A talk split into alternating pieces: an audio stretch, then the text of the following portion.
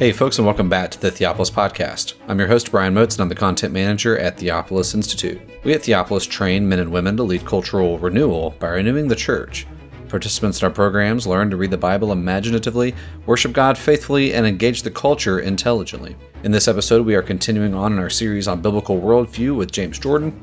And here, Jordan's going to give a bit of a review and summary of what he's covered so far before launching into a new set of talks on the Enoch factor, which we will continue on next week. As always, we hope that you enjoy this time of teaching, and we want to thank you so much for listening. And here is James Jordan reviewing and summarizing his previous thoughts on Christian worldview. This is basically a course in basic Christian worldview. We started at the center dealing with the things that are true about our uh, life directly before God's throne and how that extends out into our common life. Special and common, if we want to put it that way. And along the way, we have dealt mainly with worship and the church. Now, I want to review some of these principles because they're the same principles that we will be looking at together with some others uh, in extended applications in a Christian view of the world. And again, we'll talk somewhat about worship in the church this morning, and we'll always be making some points about that as we go through the class over the next couple of months. but uh, today, I think it would be good for us to set, step back and take a wider picture. And some of these things are not entirely easy to master either, and so it's good to take a second look. We're going to look at what we said about education and truth, what we said about miracle and providence, what we said about the relationship between knowing and doing and submitting, and uh, then we'll be in a position to look at the development of pagan culture, how Christians respond to pagan culture, um, what's the proper Christian approach to art, and say going to the movies seems to be controversial in some sections of our church. Um, We'll also, Jim Peters will also come and talk about some recent research that's been done in the archaeology of the ancient world, evidence of high civilization, evidence of um, that uh, the whole evolutionary anthropology view of human history is baloney, which we know, but which is good to have confirmed by evidence.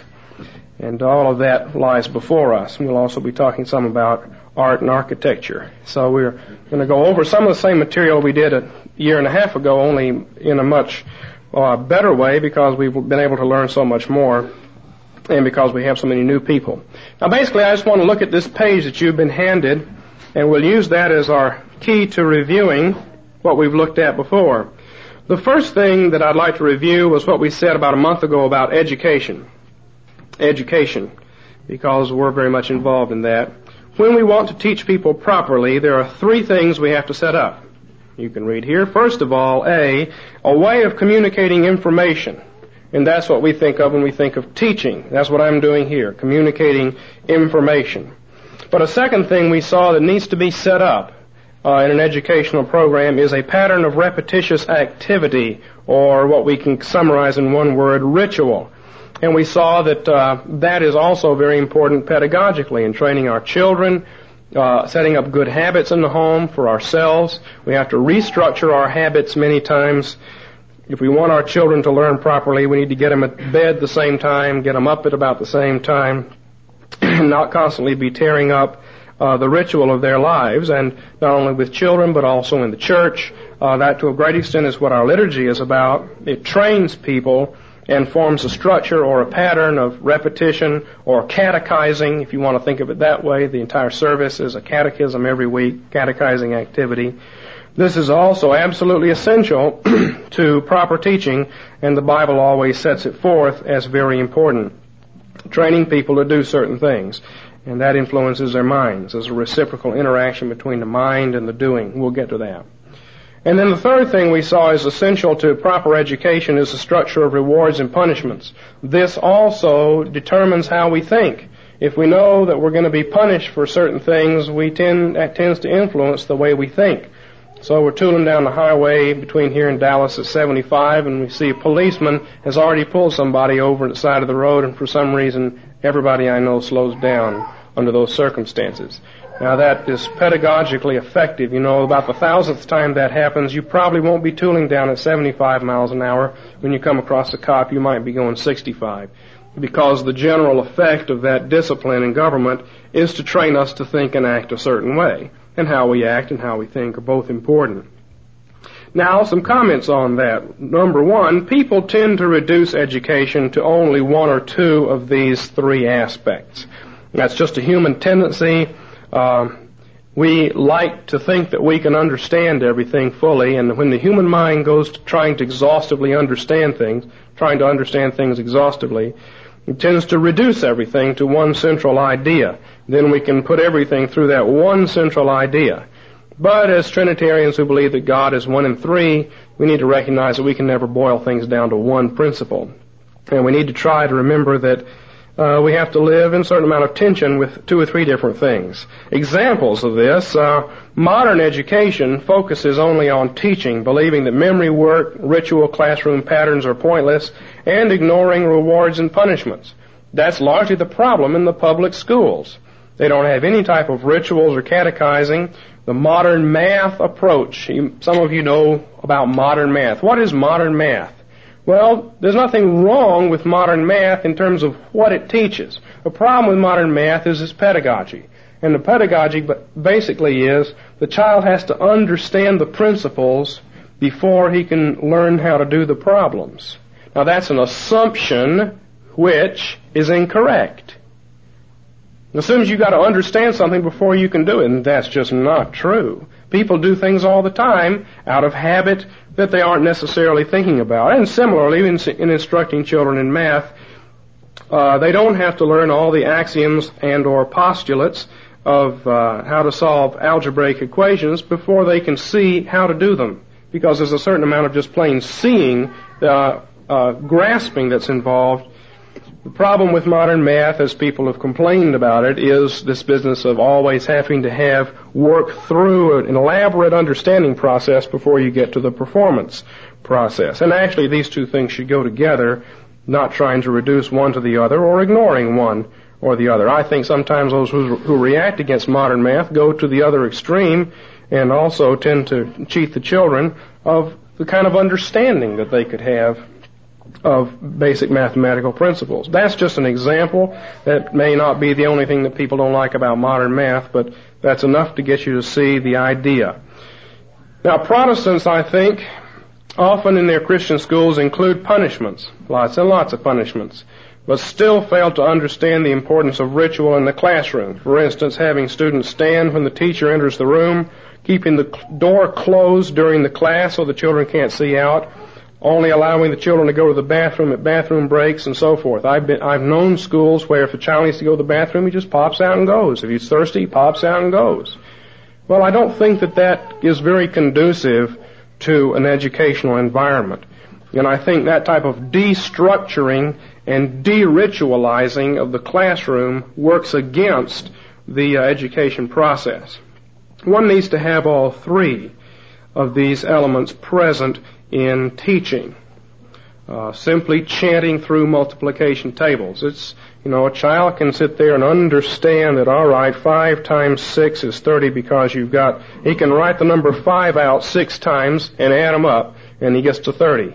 But why not, you know, there's no problem with having him say 5 times 1 is 5, 5 times 2 is 10, 5 times 3 is 15, and chanting through and memorizing multiplication table. Why not have both of these? They're both very important pedagogically. So these kinds of things, all three need to be worked into our way of doing education, and all three are important in the church. The church is structured by church discipline, the church is structured by liturgy, the church is structured by teaching. So I've said down here too, in a large sense, these three ways of education correspond to school, church, and state. In other words, the school is primarily concerned with communicating information. That's why this is Sunday school uh, so to speak. That's basically all we do in here is communicate information. If somebody stood up and started screaming, yell, we might have to have some discipline. But basically, uh, we're just communicating information here. Sunday school and in the school in general. But the school involves these other aspects, as we just noted. The church is primarily concerned, as regards its members, with organizing them for worship. It communicates truth and teaches, supposedly, all men. It's supposed to prophesy to the world at large and not just to the church. And it maintains a structure of government. But we can say that in a sense the primary function of the church is to organize worship before the throne of God. And we've been looking at that and there's no need to go back over all that. And yet the church involves all three. Certainly instruction is equally important with ritual. And we can also say that the state must communicate its laws and it has to maintain ritual. There's a ritual in the courtroom, and that's designed to impress fear into the people who are there. But primarily, the state's there to punish lawbreakers. And so, these three aspects of training and life are found in all three institutions. That's what we saw when we looked at education. That's why in the church we don't want to just isolate out instruction and say that's the main thing. When people understand and they'll do right. That's not true. The world's full of people who understand things and don't do right uh, and are unsubmissive to government. And so all three of these avenues must be used. God used all three of them at Mount Sinai. Called people out of Egypt, got them there before Mount Sinai. He didn't say, okay, I'm going to give you a whole bunch of information here, and once you've learned it, then you're going to institute some laws and some government, and you're going to institute some worship and some ritual. Mm-mm. As soon as they got there, he said, don't touch the mountain or I'll kill you. He hadn't taught them much of anything. Because they'd been idolaters in Egypt. So he calls them out, and right away the discipline is set up, the ritual is set up, and the instruction begins. And they're all three there as part of the training of the people. Boot camp. Boot camp for the younger generation, as Gary North always says, boot hill for the older generation in the wilderness. Now, the second thing we looked at mm, two or three weeks ago after this was miracle and providence. And we saw when we discussed miracle and providence that there is no such thing as natural law. And so a miracle is not a violation of natural law. And that's the bottom line, the thing to keep in mind with respect to modern natural science. Natural science is basically the investigation of natural law. And uh, that conception of things won't work on a Christian foundation. We saw, secondly, B, that a miracle occurs when God does something differently from the way He usually does it. What runs the world is God. God runs it. God makes things happen. God makes the watch tick. Uh, we can look at other things that go on here, but the bottom line is that God causes things that move to move in the ways they move. God has not set up some intermediate thing to govern the world, because if He did, then Christ would not be the proper mediator. In fact, there are modern heretical beliefs that correspond to ancient heretical beliefs that say that God's law stands between Himself and the world. And so in order to get to God, you go through His law and then to Him. And uh, in all kinds of various ways, mysticism, legalism, this way of thinking comes up at the philosophical level and at the instinctive level because people instinctively want to put something between themselves and God. But actually, we said there is nothing in between God and His universe when it comes to government. God runs things that run.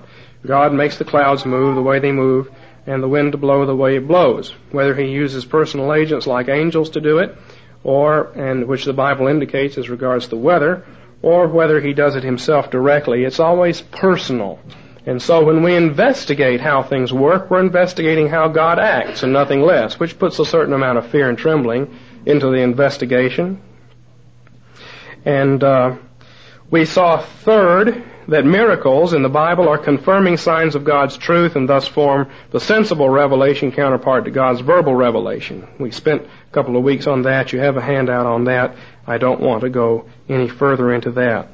But see, we can now talk less about the church and more about a Christian view of the world. D, Christian science. And why should we let the Christian scientists have that phrase? Let's forget about them and talk about biblical, Bible believing Christian science.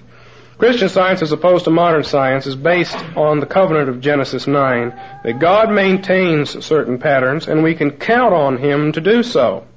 So we're really not trusting in a natural law that things will continue the way they always have. We are trusting in God to maintain things the way they always have been maintained.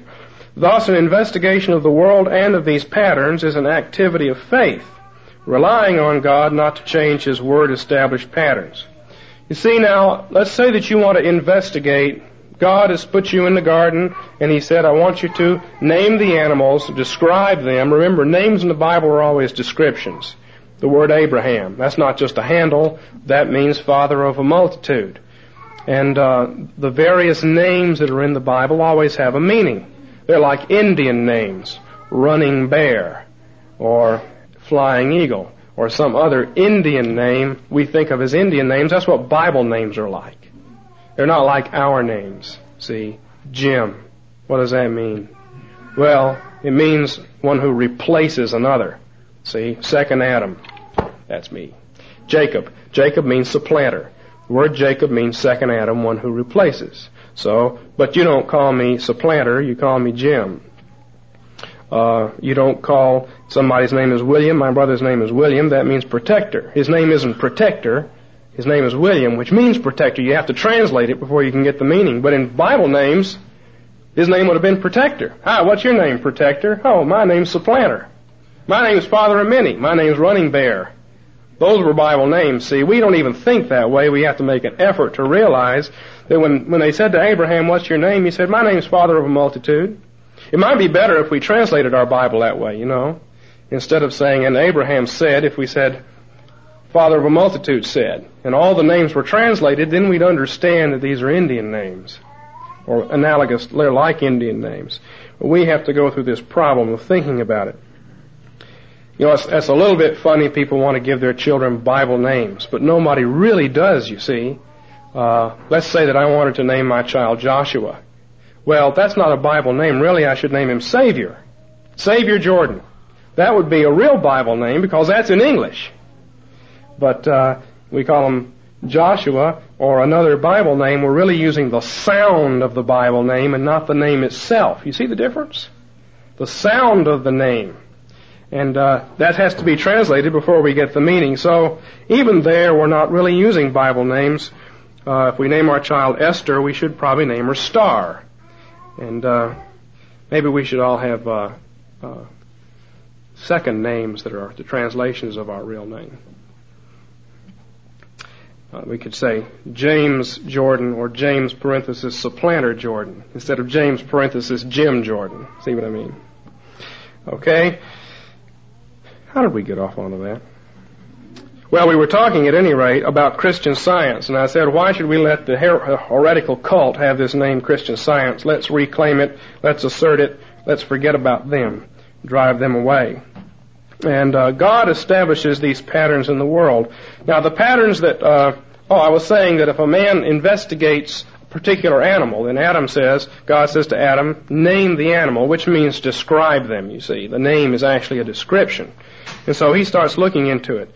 Now, if God is not maintaining things the same way all the time and things are constantly changing, then you can't accumulate any knowledge and you can't build anything. It's like building on quicksand, you know, or building on very, building on the kind of soil you have down in Florida where we lived for a few years.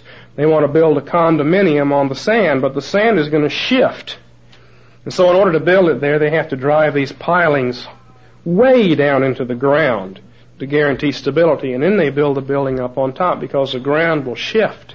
And you can't build anything, and you can't assume anything, and you can't learn anything, and your memory is no good because tomorrow it's going to be different. Tomorrow, things will fall to the ground real slow instead of real fast because God is changing everything from day to day. And so God makes a covenant and He says, I will not change things every day to day, from day to day, as long as the earth remains seed time and harvest and summer and winter and gravity and uh, light and how it works. These things will remain the same except on occasion when I make iron float to the surface of the water. On occasion when I make the sun move backwards in the sky. On occasion I will do things differently, but in the main you can count on it to remain the same. And that's by covenant. See, that's part of covenant and it's actually part of salvation. It's an extension of the work of Christ into recovenanting the world. Now look at E here. Roman 2, letter E. Since these patterns were set up after the flood, that is, they're set up in Genesis 9, we are warranted in seeing the flood as a year of miracle. Now that's important. What we have to say is that during the flood, the angels rearranged the world. Now, the creation research people have done a lot of good work in trying to explain some of the patterns of activity that might have taken place during the flood. And there's nothing wrong with that type of investigation because, as I say here, God frequently uses means. For instance, when Jesus healed the blind man by making clay out of dirt and spit and putting it into his eye. God frequently uses means to accomplish his exceptional works of miracles. Thus, Christian scientists can and must seek to understand what went on even during the flood year. It's apostasy not to try that to try to understand the world properly. It's apostasy not to try to do it. But at the same time, they should realize, and one doesn't catch in their writings that they're really very much aware of this, that the flood year is a great exception to n- normal processes. And it's not necessarily the case that if that one can formulate scientific uh, natural law rules that would explain everything that went on. There's a tendency in the creation research people to say, okay, there was water above the firmament and it all fell down and it filled up the earth and it washed over the earth and then that explains everything that we find. Maybe not. Maybe angels were rearranging the world. Maybe angels saw to it that plants were pressed down and became coal at a certain place because God knew that in the year 3500 AD, which was not even here yet, men would need coal and men would be exploring that part of the world and would find it. See? I think we have to see that God prepared the world during the flood by making oil deposits and coal deposits and lime deposits and gold deposits and other kinds of things in the world and rearranging the geography. And God does that by what we might call miracle. And the fact that these, the covenant is made after the flood year points to the entire year as a miraculous event. But remember, it's not miracle versus providence. Miracle is just a heightened form of providence. So miracles can be investigated as well as providence, even by Christian science, because we build off the Word and not off of autonomous reason. So there's miracle and providence, and there's an important application that we can make to a Christian view of the world. And we don't necessarily have to uh, limit our understanding of miracle and providence only to ritual and liturgy. Now, I'd like mainly this morning to talk about what we talked about last week, as I think it bears repeating and maybe recasting. Knowing and doing and submitting. When man was created, he was made in the image of God and he was given two basic tasks, two basic characteristics. And these are set out in Genesis chapter 2. We might turn there, although the passage is familiar to most of you from being used in the class from time to time.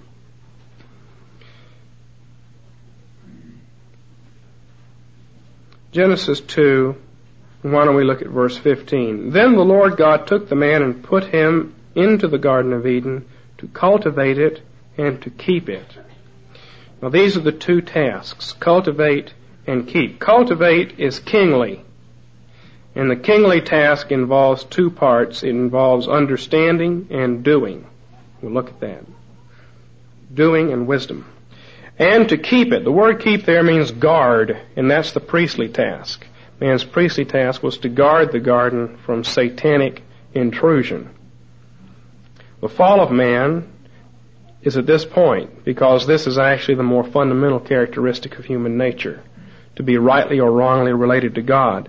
And it's on the basis of whether man is rightly or wrongly related to God that he does his kingly task.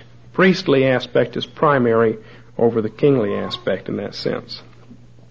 So God elaborates on what it means to guard the garden, verse 16 and 17. And the Lord God commanded the man, saying, From any tree of the garden you may eat freely, but from the tree of the knowledge of good and evil you shall not eat. For in the day that you eat from it, you shall surely die. Now that has to do with keeping or guarding. It has to do with man's priestly task of protecting the garden from sin and not turning from God himself. But then you'll notice that this dominion task, this cultivation task, involves language as well as activity. Then the Lord God said, It's not good for the man to be alone. I will make him a helper suitable for him. By the way, there's no such word in English as help meet. Help meet means help suitable. Meet means suitable. And, uh, or proper. It is truly meet, right, and salutary that we should at all times and in all places. We've updated that to it's truly proper right and salutary that we should at all times and in all places, right? So a helper proper for him is what this means. And out of the ground the Lord God formed every beast of the field and every bird of the sky. That's a repetition. He'd actually already done that. And brought them to the man to see what he would call them. And whatever the man called a living creature, that was its name. And the man gave names to all cattle, birds of the sky, and to every beast of the field. Alright? So, the understanding part and the dominion part, or doing part, go together as part of the kingly task. So we may say, as I've said here, man's kingly or basilic task, that's what we theologians call it, when we're together after a beer, that's just a joke. But that's man's kingly task. We'll stick with kingly, I think. I mean, why be, why be a snob about it all? Why did I put this in here then? Because I'm a snob. Man's kingly task. Number one, knowing. Knowing is naming things, categorizing them, and understanding them. And this is wisdom or understanding. It's not the same thing as prophecy. It's important. We sometimes, and I know that there are theologians and writers who do this, they'll say, man's speaking function is prophetic, his doing function is kingly, and his religious or guarding function uh, with respect to sin and righteousness is priestly. But that's not really the way the Bible sets it out. Prophecy in the Bible is designed to call sinners to repentance, not to give information about rocks and trees and flowers. Prophecy is something that comes in after the fall to bring men back to their kingly tasks. So there's a primacy to prophecy, we might say, and we'll look at that. And in that sense, we can say there's a primacy to preaching. But we want to hedge that about so it doesn't become the primacy of the intellect. We'll get back to that. The second aspect of man's kingly task is to cultivate the garden, working it and bringing it to fulfillment. This is dominion. Now, the great example of a true king is Solomon, the son of David. And Jesus, of course, is the son of David, so Solomon is a type of Christ. But let's look at 1 Kings 23 and see what the kingly task involves. You want to look at what the kingly function is, you look at Solomon, who is the greatest of all the kings. And first of all, Look in 1 Kings 10, verse 23 to 25. So, King Solomon became greater than all the kings of the earth in riches and in wisdom. Those are the two aspects. The dominion aspect, having things, doing things, working with things, and the knowledge aspect, understanding things, having wisdom. And all the earth was seeking the presence of Solomon to hear his wisdom which God had put into his heart. And they brought every man his gift, articles of silver and gold, garments, weapons, spices, horses and mules, so much year by year. Now let's look just for fun at the, these verses and I'll show you something else that you can watch for in the Bible. These verses are arranged in chiastic order. What's chiastic order? Well, it's A, B, B, A. Look. So Solomon became greater than all the kings in A, riches, and B, wisdom. Now, when it elaborates on these, it elaborates on them in reverse order. A, riches, B, wisdom. Now B, the earth was seeking the presence of Solomon to hear his wisdom, and A, they brought every man riches.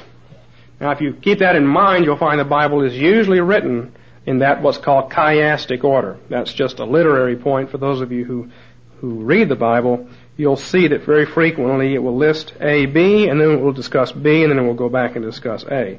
And here's just one example among a multitude in the Bible. These two things characterize the true king. Let's look at 1 Kings 4, 29 to 34. And we'll have a little Bible quiz.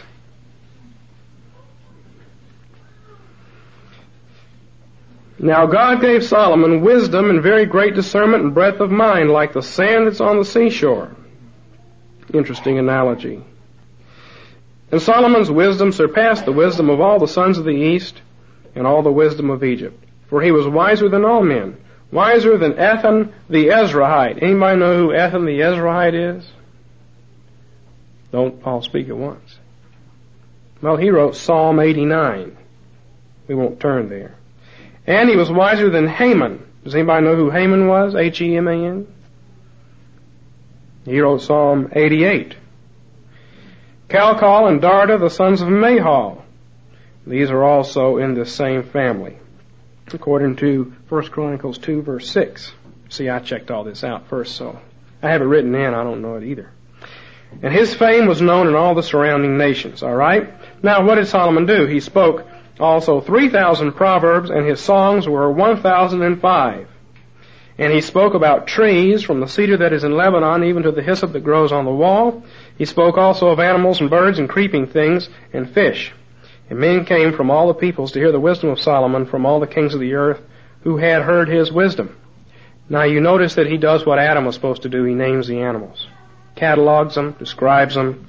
He's your initial uh, investigator of nature, foundation of biology and everything else here. Spoke of animals, birds, creeping things, and fish. Generally, this would have been in terms of their habits. You know in the book of Proverbs that the habits of the animals are made analogous to the life of man, but it wouldn't have been restricted to that. And this is what wisdom is. It's not prophecy so much as it is a kingly task. Prophecy calls men back from sin to righteousness. So there is an example of this kingly task, and because these two things go together are in, and are inseparable, we have said down here in 3a4, knowing forms the context for doing, and doing forms the context for knowing. They both are equally ultimate. They each are equally ultimate. Neither is prior to the other, but each is based on faith, which we say is submitting. Faith is submitting. Now that's a little bit different from the intellectualistic view of faith, which equates faith with knowledge. And that's what we are sort of attacking here. Faith is submitting. And when we talk about faith, we're moving to man's priestly task, which is hieratic. priestly task. And the first part, thing we say about that is that guarding the garden by submitting in faith to God's word is what the priestly task was. He was to guard or protect the garden from sin and death and hell and Satan by submitting in faith to God's Word. Second, the priestly task of submitting to God's government is prior to the kingly tasks of knowing and doing. Now that's the essential point here. It's not prior in time, but it's a precondition. If you don't have faith, you don't have understanding or works. Man's fall was priestly and destroyed his kingly work.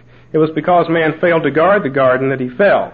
The fall did not take place in the area of disobedience to some cultural mandate task or failure to name the animals properly. Rather, the fall came in the form of rebellion against God's government. And thus, three, submission to Christ's covenant government is the precondition of both knowledge and good works. We don't come to faith on the basis of knowledge. We don't come to faith on the basis of works. It's the other way around. We come to faith and our works and our knowledge grow out of that. And so we said, and we've maintained here on the reverse side, people are received into the church on the basis of submission to the covenant and not on the basis of knowledge or proven good works. And we said last time that apart from submission, understanding is nothing but vain imaginings. Now, the unbeliever may hit on the truth at some points, and so we have to have the ability to go in and read his books and cull out the truth and separate the wheat from the chaff. But basically, what he understands is empty or vain imaginings because it's not done in faith. And similarly, the unbeliever's works. They may actually conform to God's law, but they're what the Bible calls works of the law. They're not works of faith. So he may do some good things, but he does them from the wrong reason and the wrong motivation because he's not submitted to God. Now, in the church, we said liturgy or doing is the context for understanding doctrine, and doctrine, knowing, is the context for liturgy. Each must be conducted in an attitude of faithful submission to God's law. And so we may draw two morals from this. One, teaching and liturgy must be according to the Bible, not according to the thinking of men. That's a regulative principle. Second, and this is a personal application, that's an official application, here's a personal application. We must listen to the teaching and perform the actions in an attitude of faith and submission, not in mere ceremony with our minds wandering. Means you have to invest personal effort in the worship, not to go to sleep during the sermon, not to think about what you're fixing for lunch during the sermon, not to think about the people who've offended you and stepped on your toes during the sermon, but thinking about the Word of God during the sermon, and similarly during the ceremony or during the ritual. It has to be personal engagement, or else it is meaningless. And it can become just as meaningless in a ritualistic church as in a preaching oriented church when people don't pay attention. And paying attention is basically what we're talking about here. Submission to the covenant. Now we can go on and say, this question I've just, I'm, I really wish I hadn't typed it this way, but it is an interesting side point. Two or three offices. And the answer to that is, the question here is, do we have in the Bible three offices of prophet, priest, and king, or do we have only two offices of king and priest? Well, that's a tricky question, and depends on what you mean by office. But actually in the Bible, man was made king and priest, and the only two officially anointed persons in the Bible are the kings and priests. You never have a prophet anointed with oil. Um, they're anointed charismatically, uh, directly by the Spirit, and not officially. See, they're not, the prophetic office is not regulated by an official structure. It stands outside of it. Prophets were never anointed, and it would be better to speak of a prophetic function than a prophetic office. So that's the way I usually speak of it. Prophecy came in because of man's sin to call him back to God. It's thus connected to the priestly office. It was the priests who were supposed to be Israel's teachers and preachers. That's always the way it is until the priests apostatize. Then God begins to raise up prophets on the side. But in the early days it says instruction and teaching is found on the lips of the priest and the Levites. Prophecy calls men back to righteousness, both kingly and priestly. But, and the kingly and priestly offices, I say, are inseparable. We are always doing and understanding something, that's kingly, and we always have an accompanying attitude of faithfulness or faithlessness. The attitude, the priestly attitude is always there, either directed to God or directed against Him, and the understanding and activity is always there. Always doing something. We always have some idea, at least, about what we're doing. The understanding aspect is there, maybe in a meager amount. The doing aspect is there, maybe in a meager amount. And the attitude is there, one way or the other. The priestly attitude. Thus, we may say, true faith is, is inseparable, though distinguishable from right knowledge and good works. True faith is inseparable from right knowledge and good works. Now, you can distinguish faith and works, but you never separate them. You can distinguish faith and knowledge, but you may never separate them. Knowledge and works both flow from faith. Right knowledge and good works flow from faith, and that's why they're by their fruits you shall know them. At the same time, and I think this is important for us theologically and personally, the priestly commitment is the precondition for kingly understanding and obedience. Thus we say we are saved by faith alone, but that the faith that saves is never alone. We're saved by faith alone, but the faith that saves is never alone. We're not saved by understanding. We're not saved by works. We're saved by trust and commitment or submission. These things are inseparable, but it's the priestly attitude which is decisive in salvation now. So we may say that prophecy, and this is the sum of what prophecy is, prophecy calls us to faithful works and faithful knowledge. It calls us to works and knowledge, but only in the context of faith. The faith is a precondition for good works and true knowledge. Now that's important, and the, where we are going with this is to see where Protestantism is off the track. And so I have said, G, the Roman Catholic heresy is this. Prophecy calls us to works as a way of attaining faith and salvation. You have to merit the merits of Christ. Prophecy calls us to works as a way of attaining to faith and salvation. Man's kingly doing is the basis of his priestly salvation. Man gets put back in the garden by working hard and getting back in there, and then he starts to guard it. You may see it that way. Man works to get through the door. He works to get through the labyrinth and then get to the door, as we saw the other day. And then, uh, once he gets in there, he starts to guard the garden and do his priestly task again. Salvation by works which lead to the priestly faith and commitment. Well, we reject that. The problem is we tend to fall into the Protestant heresy. That is, I don't think that Protestantism is heretical, but all too often this heresy comes up in Protestantism, and that's this. Prophecy calls us to knowledge as a way of attaining faith and salvation. A man's kingly knowing is the basis of his priestly salvation. So how do you get back in the garden? You get back in there by learning a whole bunch of stuff, and then they let you in. And then once you're in, you can have the Lord's Supper. or you can engage in the priestly activities. Instead of the priestly activities being the foundation and precondition for knowledge and works, either knowledge or works become the precondition for the priestly guarding activity. You get back in through your works, either understanding or doing. And so, the whole thrust of Van Til's work, we say, is in attacking non-presuppositional apologetics is in this area, as we've heard in the sermons. We go out and reason with the man in the street, and we start trying to talk about science and facts and all this kind of stuff, and move him to an intellectual attainment, and then he's going to build faith on top of that. It'll never work. That's exactly parallel to a Roman Catholic way of evangelism, which says, go out and do a bunch of good works and you'll come to faith. Go out and do a bunch of good works and you'll come to faith. Protestants go and they say, think it through and come to a bunch of knowledge and then you'll come to faith. Here, read this book on all the evidences for the resurrection, written by a lawyer, whatever his name was. And you get all that information down and then you come to faith. That's work salvation. Reverses the order. Puts the kingly as a foundation for the priestly instead of the other way around. And it's exactly parallel to the Roman Catholic heresy. And it's based on this false doctrine of the primacy of the intellect instead of the primacy of faith. Now we made an application, and I want to close here by making the same kinds of application to worship that we made before, but we'll see how this extends from worship into all of life. Look at letter I. Roman and Eastern Orthodox worship involves doing without knowing. People go through all the rituals, or at least they observe them, but they never taught much of anything about what they're doing, and they're certainly not taught the Bible. Because there is a vacuum in instruction, false teaching arises to fill the vacuum.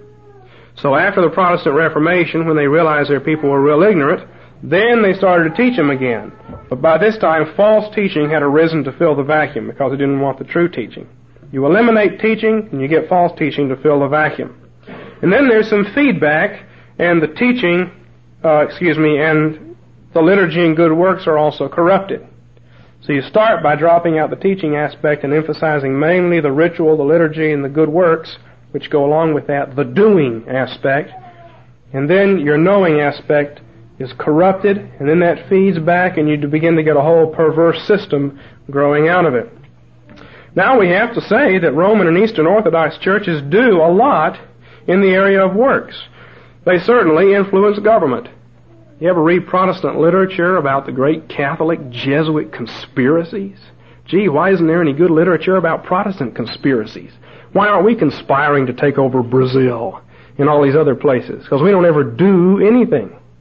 It's kind of it's kind of a shame, you know. It shows you up. Where are our conspiracies? How come we're not running the government in all these countries here and there? How come, you know, when Rome speaks, people tremble? We like to say that when Protestants speak, people listen, but I don't think that's the case. But when Rome speaks down in, you know, Nicaragua, the government trembles. At least they have some influence. Where's ours? Not much. Not anymore. Never was much, and there isn't much left of what there was. So they do a lot. They're, they've got a lot of works, influencing government, administering charity. Roman Catholic charity is big.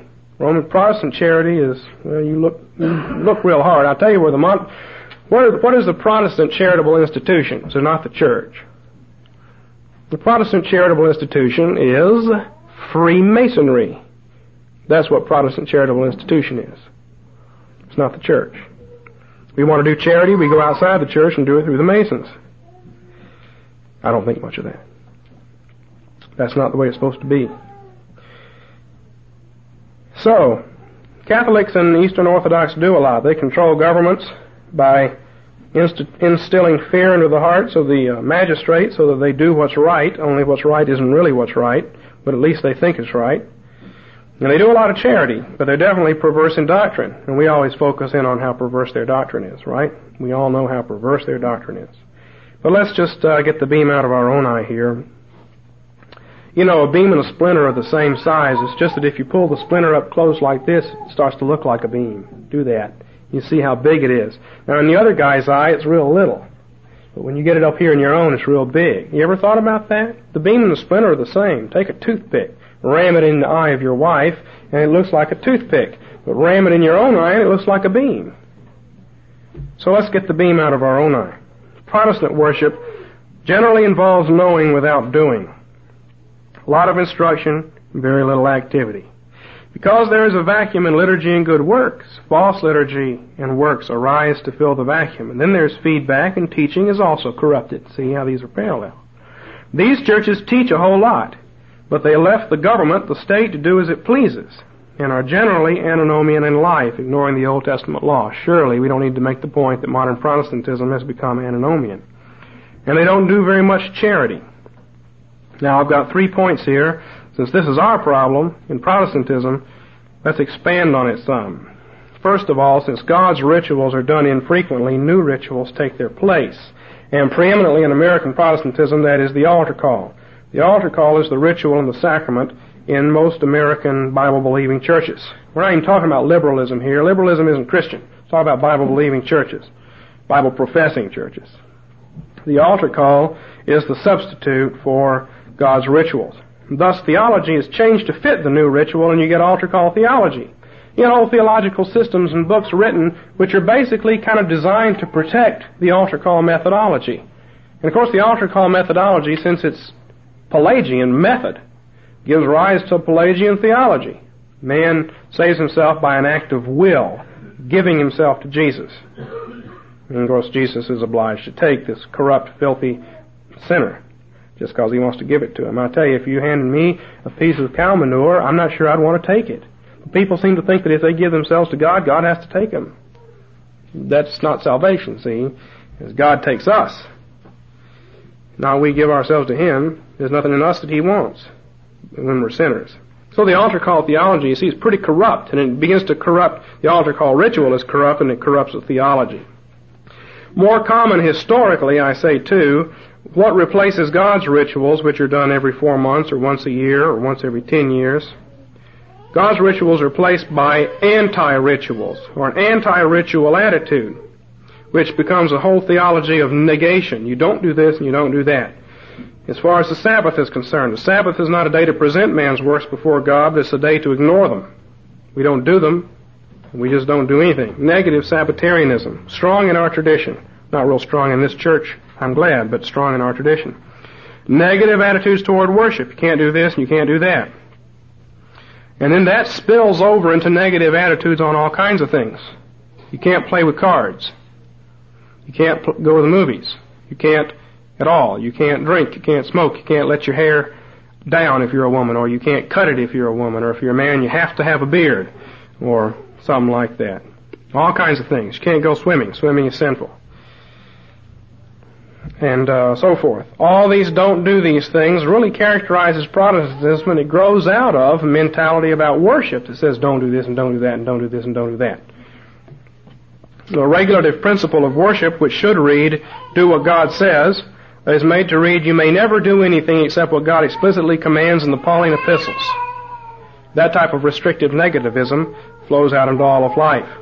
So God's rituals are pl- replaced by an anti-ritual attitude, and this also has a feedback in that teaching comes to be restricted to only a few confessional points, and the ritual context for teaching is lost, and so the power of preaching is lost. Power of preaching is greatly diminished when that's all that's there, because the context for preaching is God's rituals.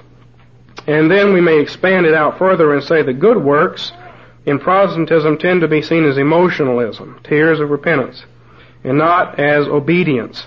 This feeds back into preaching, and preaching is designed to arouse feelings rather than bring about commitment and obedience. And I'm not against feelings, but there is a certain priority to commitment and obedience over feelings. After all, tears are only a sign of distress, and distress can be caused by many different things. It's interesting to look in the Bible at the various things that cause people to cry. Some are good and some are bad.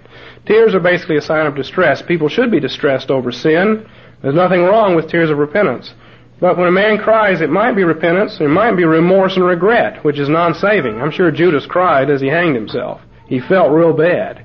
Didn't save him. It wasn't repentance, it was remorse, regret. So, but in Protestantism, the good works have come to be seen as internal states of feeling rather than acts of obedience. And that puts the cart before the horse, and it also uh, reflects this problem. And so we say that basically Protestantism is right and Roman Catholicism is wrong, but basically we need both of these aspects because they're kingly. God calls us to be justified by faith, and He puts us in, and He gives us the priestly aspect free of charge. We don't earn our way back into the garden. We guard the garden. God puts us back in through His prophetic word, which has a certain primacy when it's given out as prophecy. And then on the basis of that, we grow in both respects, both knowing and doing, in the church and in the world.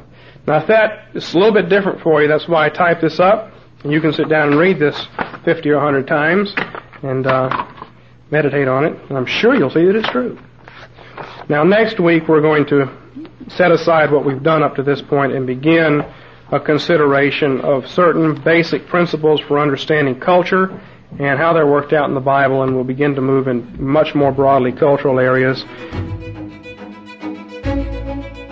Thank you again for enjoying this episode of the Theopolis Podcast.